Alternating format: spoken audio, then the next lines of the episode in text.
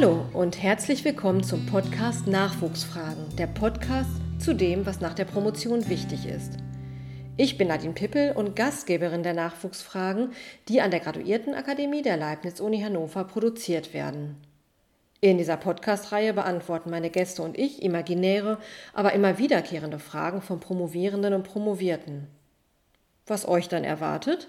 Kurze Infos zu Qualifizierungswegen, Laufbahnmodellen und allem Wissenswerten rund um diese meist unwägbare Zeit zwischen Promotionsabschluss und der Erstberufung auf eine Professur. Also eine Art Handbuch, nur kürzer und für die Ohren. Jetzt ist man also auf einmal Postdoc. Und was passiert nun?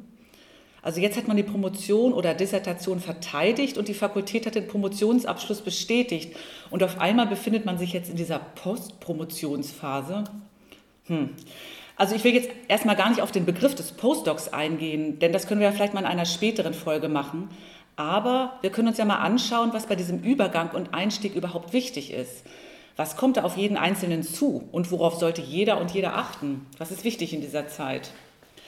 Ja, und um uns der Frage ein bisschen anzunähern, frage ich mal Nadine Pippel, die ganz viele Nachwuchsfragen bekommt.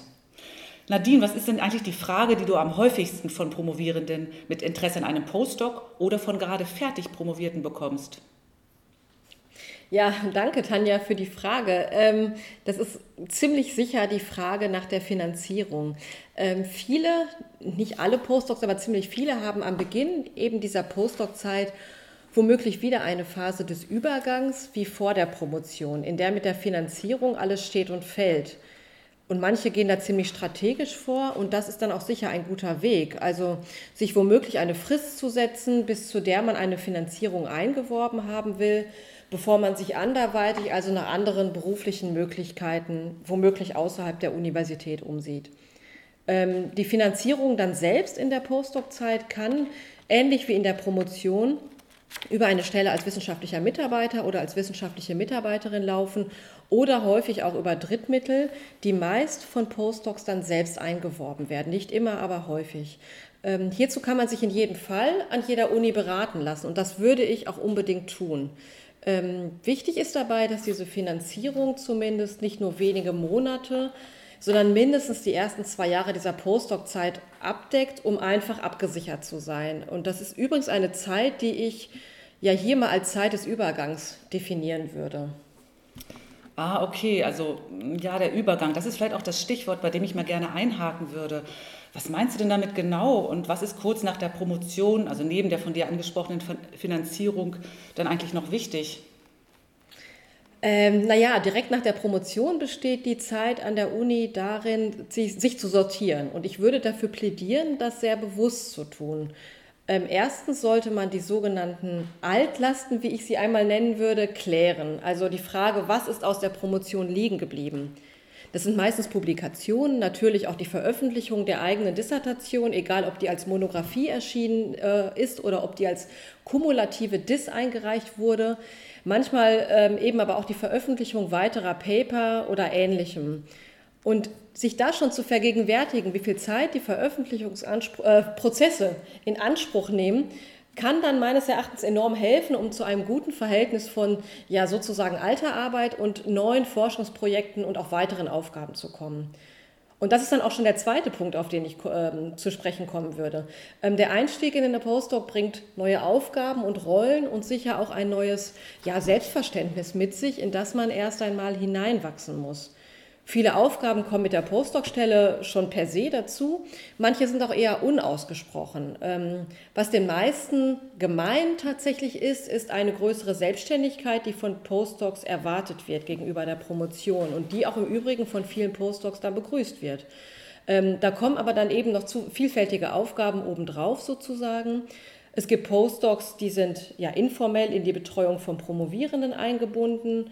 Einige und gar nicht wenige arbeiten stärker in Gremien mit, unterstützen die akademische Selbstverwaltung am Lehrstuhl oder Institut ähm, und sind auch stark in die Konzeption von großen Forschungs- und Publikationsprojekten eingebunden.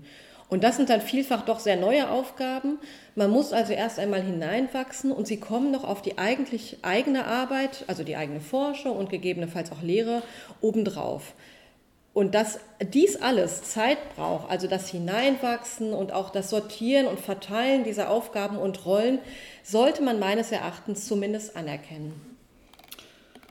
Okay, also du hast jetzt zwei ganz wichtige Punkte genannt. Gibt es da noch irgendeinen dritten Punkt, den du in dieser Phase siehst und den du jetzt in dem Zusammenhang noch ansprechen möchtest? Mm, ja, ja den sehe ich tatsächlich. Ähm, also neben neben dem Begreifen dieses Einstiegscharakters, von dem ich eben gesprochen habe, also dieses Abstecken und dann Abarbeiten der sogenannten Altlasten, wie ich sie genannt habe, und auch diesem Rollenwechsel geht es in den, naja, sagen wir, ersten zwei Jahren darum, diese Postdoc-Zeit als Orientierungsphase zu begreifen. Also für manche laufen der Übergang und Einstieg und dann auch das Weitermachen in der Wissenschaft sehr geradlinig und auch ohne größere Holpersteine. Für einige andere aber eben nicht. Und deshalb würde ich dafür plädieren, dass sich Postdocs dieses Orientierungscharakters wirklich bewusst werden, selbst wenn sie nahtlos von einer Promotions- auf eine Postdoc-Stelle wechseln. Ähm, es hilft dabei sehr, sich die fachlichen Gepflogenheiten und Werdegänge im eigenen Fach zu vergegenwärtigen äh, womöglich auch mit Professorinnen und Professoren oder weiter fortgeschrittenen Postdocs ähm, am eigenen Institut zu unterhalten und auszutauschen. Und dieser Austausch ist ohnehin ziemlich wichtig und wir werden sicher auch später in einer späteren Podcast-Folge mal ganz ähm, explizit darauf eingehen. Für den Moment ist es vor allem wichtig zu wissen, dass dieser Austausch dabei hilft, einen Eindruck ähm, davon zu gewinnen, wie in der eigenen Disziplin der Weg hin zur Professur aussehen kann. Und man muss es sagen, das ist momentan noch fast die einzige Möglichkeit in der Wissenschaft auf eine Dauerstelle. Ähm, und in diesen Gesprächen mit anderen erfährt man dann auch relativ schnell, wie lange das Ganze womöglich dauern kann und was dafür wichtig ist.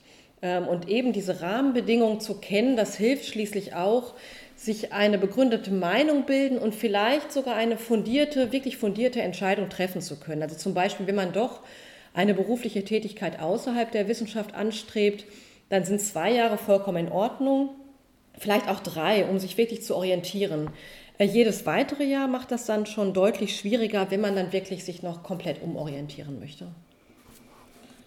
Okay, also neben der Klärung der Finanzierung geht es also auch darum, dass man sich sozusagen von seinen Altlasten befreit und sich mit dieser neuen Rolle und auch mit der Notwendigkeit zur Entscheidung wie man jetzt weitermacht, also für oder gegen eine Tätigkeit in der Wissenschaft richtig bewusst wird. Ähm, wie kann denn das überhaupt gelingen? Was würdest du da raten? Ähm, ja, diese erste Postdoc-Zeit äh, so zu begreifen, wie ich es auch eben ähm, formuliert habe, ist tatsächlich schon der erste Schritt. Bei vielen natürlich auch, das ist vollkommen klar, der, die Finanzierung ein weiterer wichtiger Schritt. Ähm, denn das muss man sich auch vor Augen führen, das Beantragen von Drittmittelstellen oder auch das Bewerben auf ausgeschriebene Stellen dauert natürlich auch. Also dafür sollte man auch entsprechend Zeitpuffer einplanen, um nicht ganz kalt erwischt zu werden.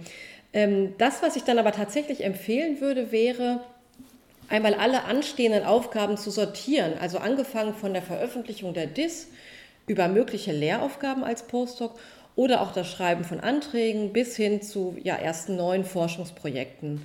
Also man kann sich beispielsweise fragen, was man in der Postdoc-Zeit erreichen und welche Forschungsprojekte man auch anstreben möchte. Man sollte eben auch die Rahmenbedingungen des eigenen Faches kennenlernen und sich hierzu eben unbedingt mit anderen austauschen. Und was dabei tatsächlich enorm helfen kann, ist ein Plan. Also vielleicht wirklich ein Zeitplan ganz konkret für die nächsten zwei, drei Jahre erstellen. Ähm, darin kann man dann beispielsweise auch vermerken, bis wann eine Entscheidung, ja, vielleicht sogar für oder gegen die Wissenschaft ähm, getroffen sein sollte und auf welcher Grundlage man womöglich auch diese Entscheidung treffen möchte. Und dazu kann auch gehören die Entscheidung für die Wissenschaft. Das muss man einfach dann ausloten. Ähm, was dazu auch gehören kann, ist herauszufinden, eben natürlich, was man noch nicht weiß, äh, fachliche Art, überfachliche Art, um dann auch zu schauen, an wen man noch herantreten kann, auch im eigenen Fach oder auch überfachlich, um sich unterstützen zu lassen. Ja, danke Nadine. Das sind wirklich einige ja, ganz wertvolle Tipps und ich hoffe, euch Zuhörenden hat dieser erste Podcast gefallen, denn demnächst geht es auch weiter mit einer nächsten Folge und ähm, dann wollen wir zu möglichen Qualifizierungswegen in Richtung Professur sprechen. Macht es gut.